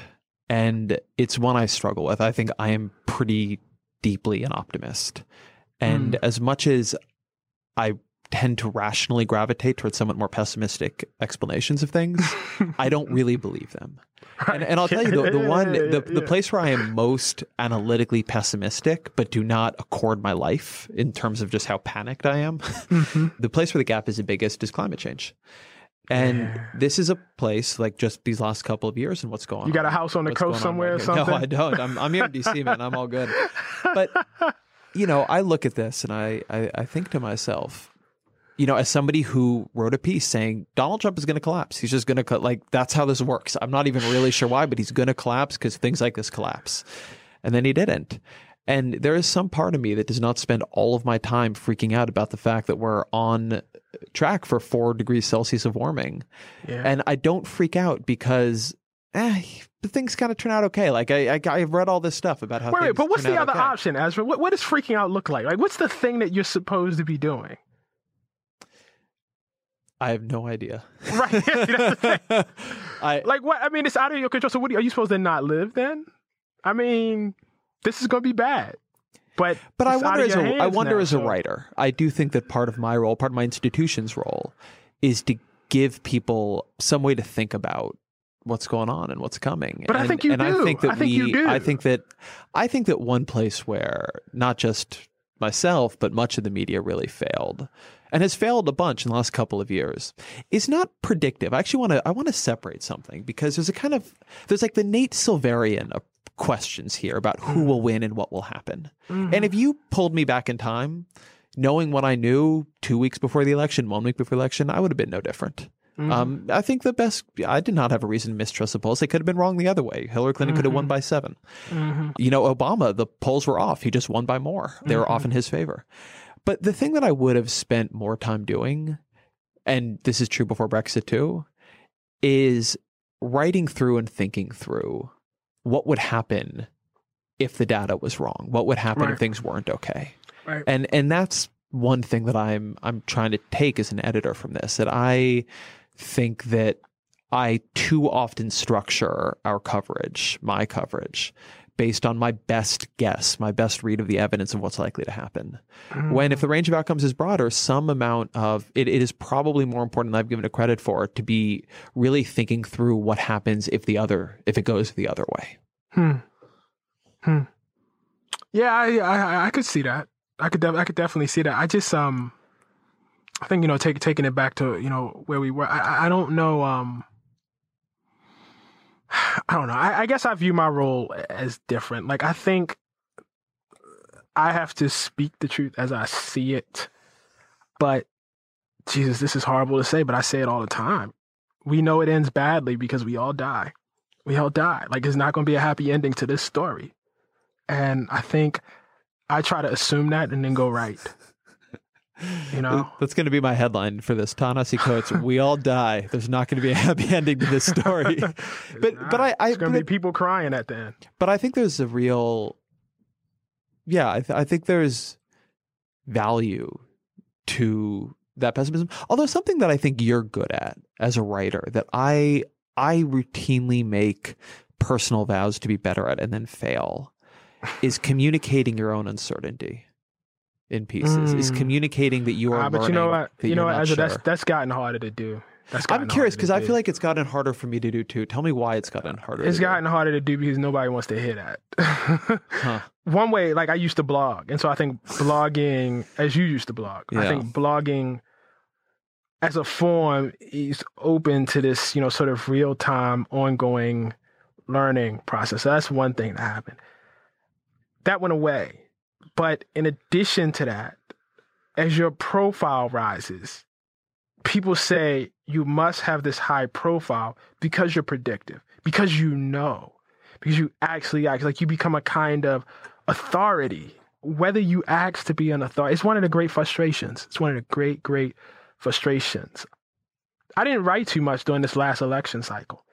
And in addition to working on this piece, one of the reasons why I didn't write too much was because I just didn't want to have to play this oracular role. Like I didn't like there was no space to try to figure it out. There was no space to think about it.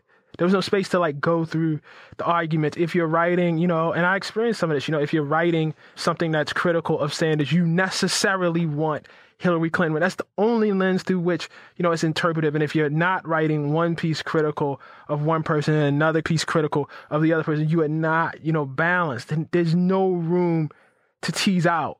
Say in my case specifically, what it means that the representative of the left tradition in the Democratic Party rejects reparations. There's no room to tease out what that means. So if it's not, what, what am I doing? I'm just making pronouncements now. I've become, in the most vulgar sense, a pundit. I'm not, you know, open to having my mind changed. I'm not trying to figure it out. I'm not out here curious. I'm not exploring. I am standing on a rock I'm sitting on a throne and I'm making pronouncements about what the world is. And that is so boring. I mean, it just, it just bores you, to, bores me to tears. The exciting part about it. Maybe this is why, like, this piece, like, I had a ball doing it, even though it kind of killed me. I had a ball doing it because to the extent that my opinions are in the piece, they're like pulled way back. Like this is Obama. This is the Obama show, man. You know what I think. You already know what I think. I've gone through it. If anybody has followed this, they know, you know, where I agree and disagree. And some of that is in there, but it's mostly him. And it was just this opportunity to just pick up the pad and the recorder and learn. Like get out of the way and just learn. Like, okay, I disagree with you, but how did you come to that? That's still a I mean, whether I agree with you or not, it's still a question that I'm interested in answering. And the space for doing that publicly, for learning, for reading books, like I became a, you know, like a symbol. I mean, I, I remember a few months ago, you know, somebody who I, I won't say who, but somebody got upset because Between the World and Me had no citations of women in the book. When in fact, there's only one citation in the book, and it's of a woman who's a historian down at Duke, you know, who greatly influenced it. But it, it, it didn't matter whether that was true or not because you're a signpost of something. Do, do you know what I mean? Like you become a symbol. And that has kind of happened to me in my career. And I actually don't know what I'm going to do about it. Like I'm the guy who I guess white people read to show that they know something. And that's what Between the World and Me is now. It's a book that people feel like is used as a symbol for something. What, what do you do when that's the case? Like, that's not what you write for. How do you get back into that space of learning, of exploring? You know, when you become success, it's definitely success, but it brings like problems. Like, you can't live as, as, as you used to live. You know, you can't approach writing in, in the same sort of way. It's deeply frustrating. As you can see, I don't have it figured out. So, one, I differently than you, but feel a lot of this. I feel like I have two questions here. One is, one is, how do you feel about that with Between the World and Me? That that's a. It's disturbing. Did you expect that from the book? No, no, no, no, no, no, no, no, no, not at all. First of all, I didn't expect the book to be that successful. I just didn't. I mean, you know, I've said this before, but what writers have to do is they have to prepare themselves to not be read. That's the preparation, not to be read by a bunch of people. You know, so I was prepared on the other way. I had all my defenses up for the other thing. I had no defense for the idea that the biggest question about between the world and me would be not about my friend Prince Jones who got killed, not, you know, about the communication between myself and my son, not about, you know, how I grew up in West Baltimore, not about going to Paris, but would be why are so many white people reading this book? That would become the most I mean, literally whole articles like written about what what is going on here and it actually it's frustrating because you see yourself as trying to write from a perspective from an african american perspective that maybe is not you know fully represented and in your mind to the extent that there's any audience you see yourself as writing for african americans like you who are somewhat frustrated by things and the book is for them in that sense it's for that feeling and it's not that you don't want other people to read it but then the entire book becomes like that. Like what white people think about it. Even as you try to write away from that. I got an essay, you know, at some point about this, but the gaze, not even in any sort of intentional way. You know, the gaze, like I saw that there was a SNL skit a couple weeks back, and it was, you know, called The Bubble, where you could retreat from Trump world. And the signature of the bubble is some, you know, young white woman reading between the world and me. And that's the bubble. That's what it means to be white and be in the bubble. The black people, you know, who are, you know, in Harlem, the black people who are in West Baltimore, the black people who are on the south side of Chicago, the black people in DC who inspired that book, who powered that book, are erased. They have no meaning. they have no meaning for the interpretation of the book. Like that experience is completely erased, and what matters is white people reading the book. It's, it's like hard to deal with. Like I'm not I'm not sure you know how to make sense out of that. So I think one of the one of the things that I hear in that that's just fascinating to me is I think from the outside somebody would look at at you in that book and say, "My God, he has attained so much power." Right? But that was not what it was for. But but I also feel like what you're saying a little bit is you've also lost control of it. That's right. That's right. It was never for that. Like it was never, you know, sat down. I'm gonna get. I mean, last time I checked, I mean, we are creeping in on on a million like books. I mean, some ridiculous number like that. It's some crazy number like that, right? I didn't write the book thinking that, man. My friend got killed, and I was deeply angry about it for a very, very, very long time. We had an African American president. I had, you know, um, an encounter with him that I was left thinking about. And all of that was with me. And I was reading, you know, this James Baldwin, and I wanted to express something. But power? You know what I mean? Power? Nah, man.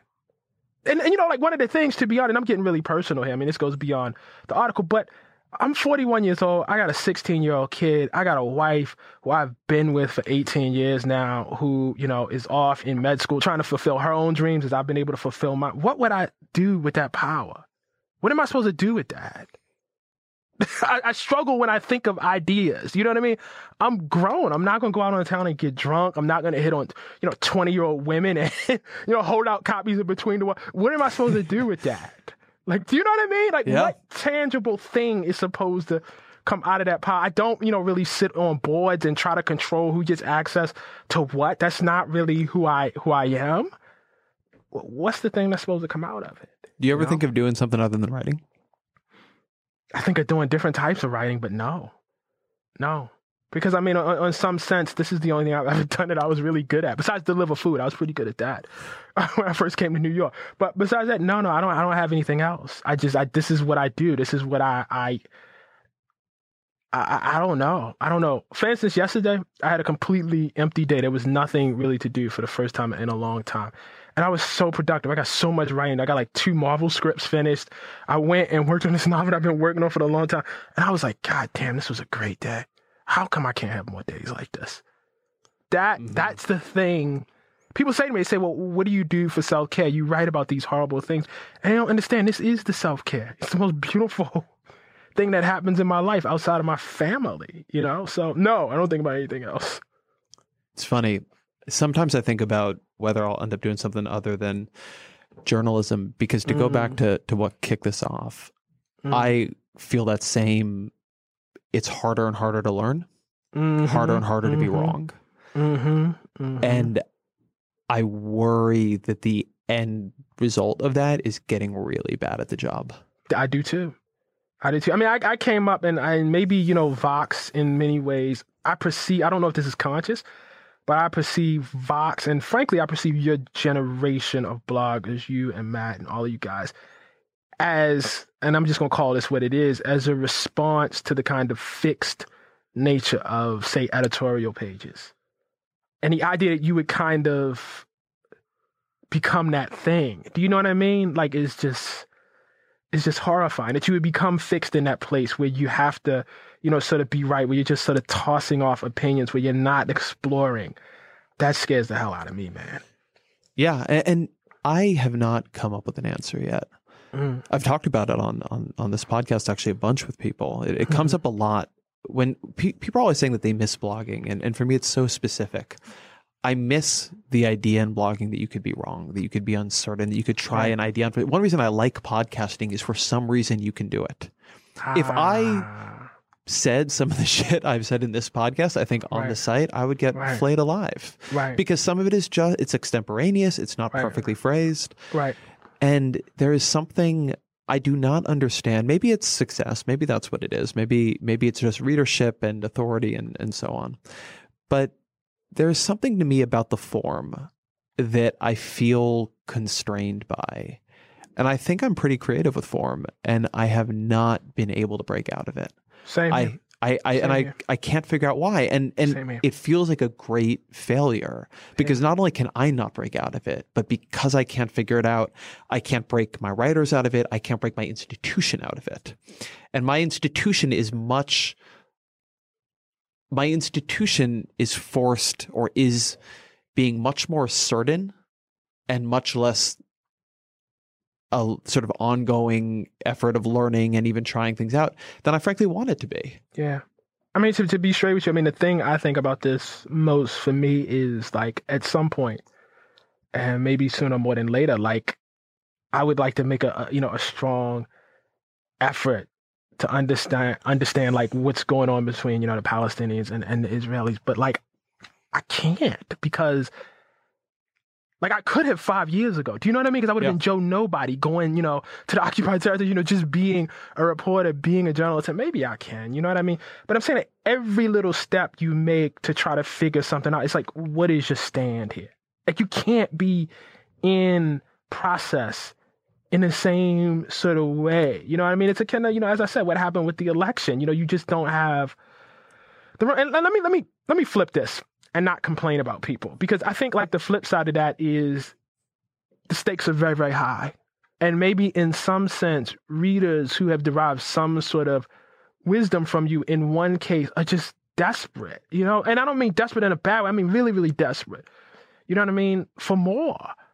You know what I mean? Um, because if everything that we've said in this podcast is true, you know, in, in, in the sense of Trump and the world we're living in, that sort of knowledge is deeply, deeply needed.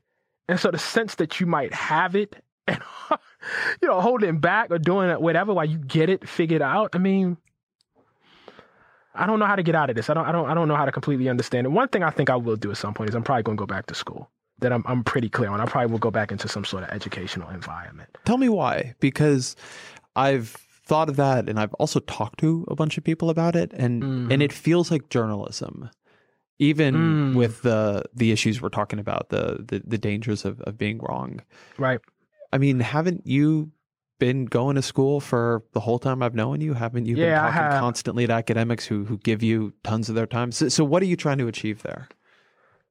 had the world, you know, and I'm talking about my job, stayed the way it was in say 2010, 2011, I probably would feel no need to do this, you know. Um, but there's just so much that I don't understand. There's just so much that I don't understand, and um, I, you know, I'll give you the example of this. Right, one of the things that you know I, I read about all the time is this notion that there's, you know, and you know, we, we this. There's some sort of crisis across the West that you know Donald Trump connects to Marine Le Pen you know, and this connects to far right in Austria, and you know, like there's a a, a a movement that's happening in the West. And when I was in France for that year, um, I met black folks and Arab folks in, in and people who were on the other side of that and looked at black people in America and said, what you're dealing with over there, like we see great commonality. And I mean this in the most like specific sense. For instance, a Black Lives Matter movement actually forming in Paris, which is a thing that actually has happened amazingly. And so there was one way of analyzing what's happening, this rightward move from the perspective, from big man history, the perspective of actual, you know, politicians who are seizing power and those movements that are pushing them. But the flip side of that analysis could be people who are on the other end of the boot. But I don't have the chops to make those um, connections. I just don't. You know, um, I just don't know enough. I don't know enough about, say, globalization to write in any sort of deep and profound way. It happened in this Obama piece. I wanted to make this national security critique. I don't have the chops. I don't know enough. I just don't know enough. I didn't have enough.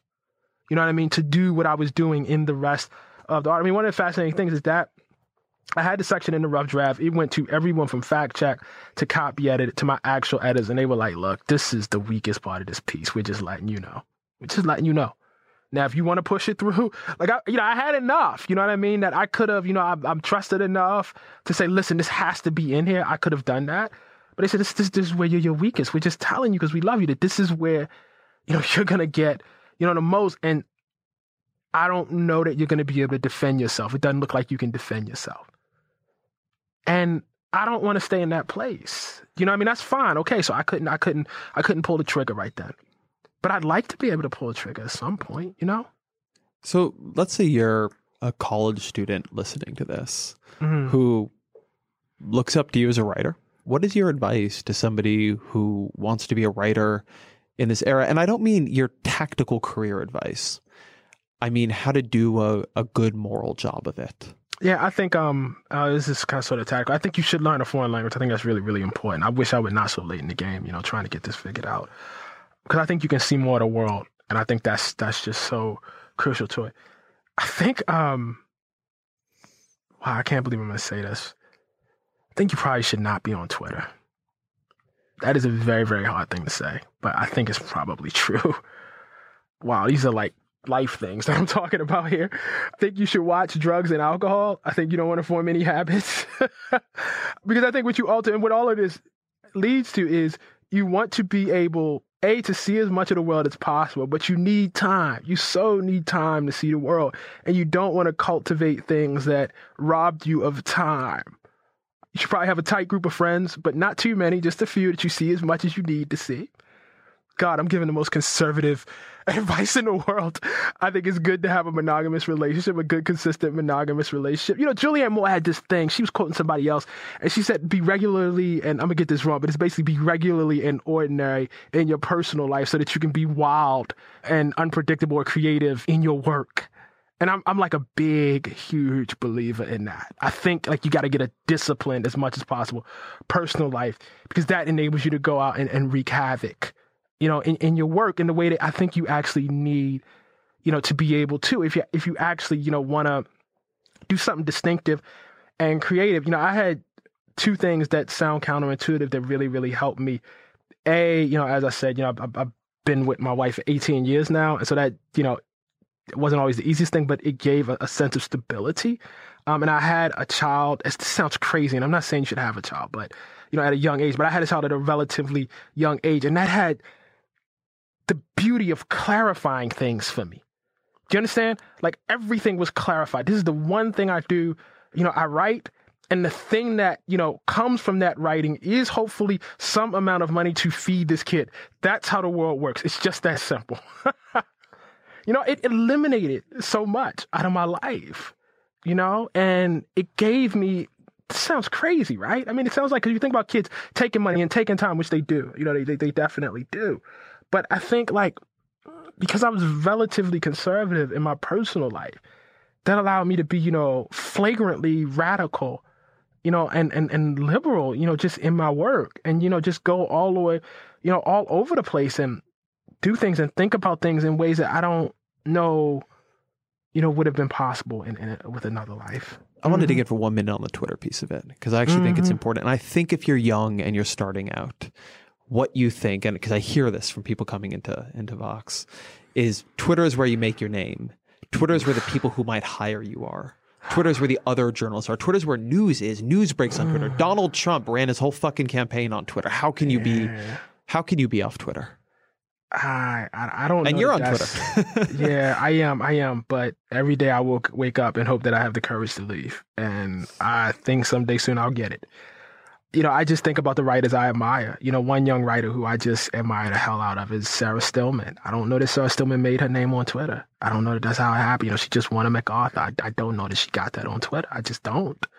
You know, um, I think she got that by being a tremendous reporter. And one of the things about, you know, I, I came up in this period where people were deeply skeptical that investigative long form reporting had a future, and that has proven to be completely untrue. It turns out people want to hear stories. They want, you know, to know things about the world. Maybe not everybody, but some substantial portion of people actually do want that. And I think if you can cultivate the skills of being able to do that, you got a bright future. You got a bright future. I mean, I just I know at the magazine I work that that did, folks are always on the lookout for that you know, particular talent of being able to tell stories in that, you know, long sort of way. I mean, what we find is obviously, you know, we have, you know, a tremendous online presence. I started off blogging at the Atlantic, but there's some sense that who are we without, if I may be so self indulgent, like this Obama story? I mean, who, that's what we live for. That's not all we are, but if we lost that, we would have some sort of deep sort of identity crisis about what we were actually doing. That we're there to, push big ideas that are reported, that, you know, have some sort of heft to them.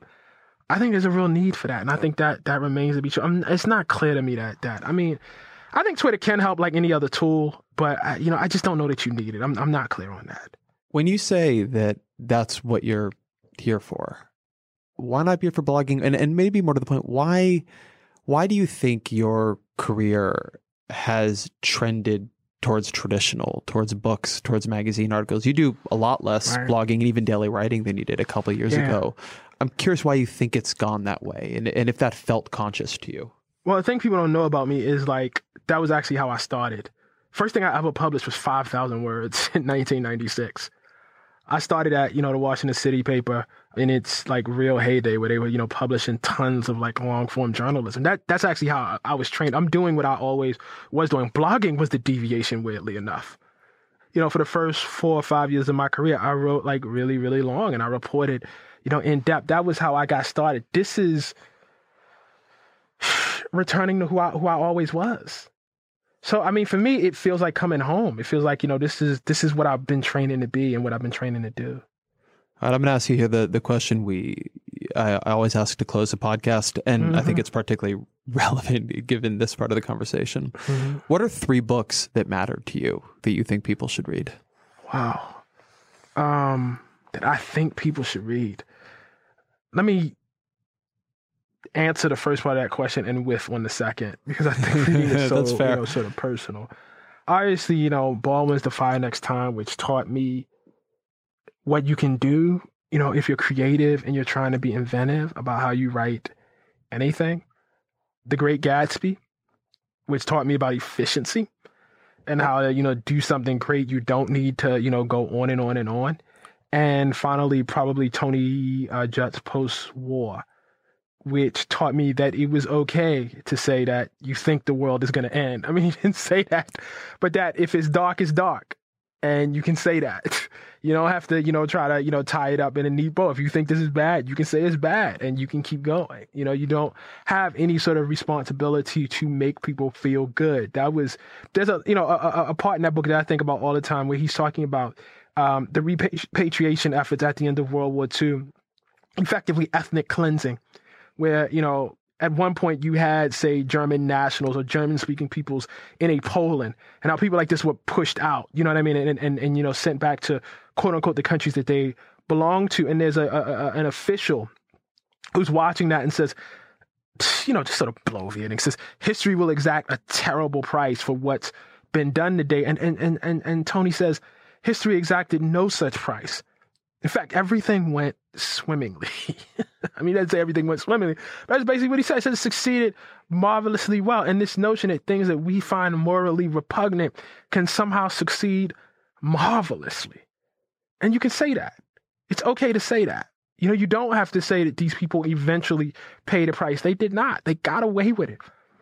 And that we have to reckon with that. That, you know, people sometimes get away with, with, with great evil that book just it just liberated me. You know, even though that's not what it was supposed to be doing. It's supposed to be, you know, just a straight, you know, history of post-war Europe. But it liberated me to just go and I guess be me.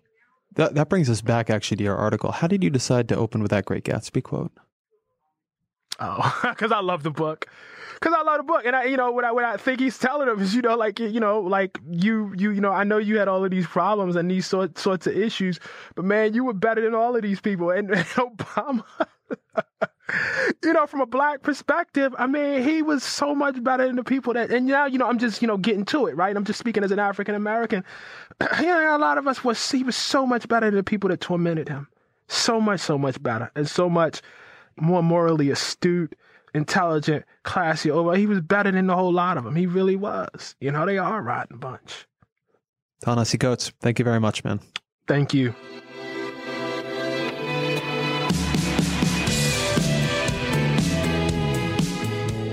That was Ta-Nehisi Coates. Thank you to him for taking the time. Thank you to you for taking the time and, and sticking with us. The, the Ezra Klein Show is a Vox.com and Panoply production. Thank you to my producer, AC Valdez. We will be back next week.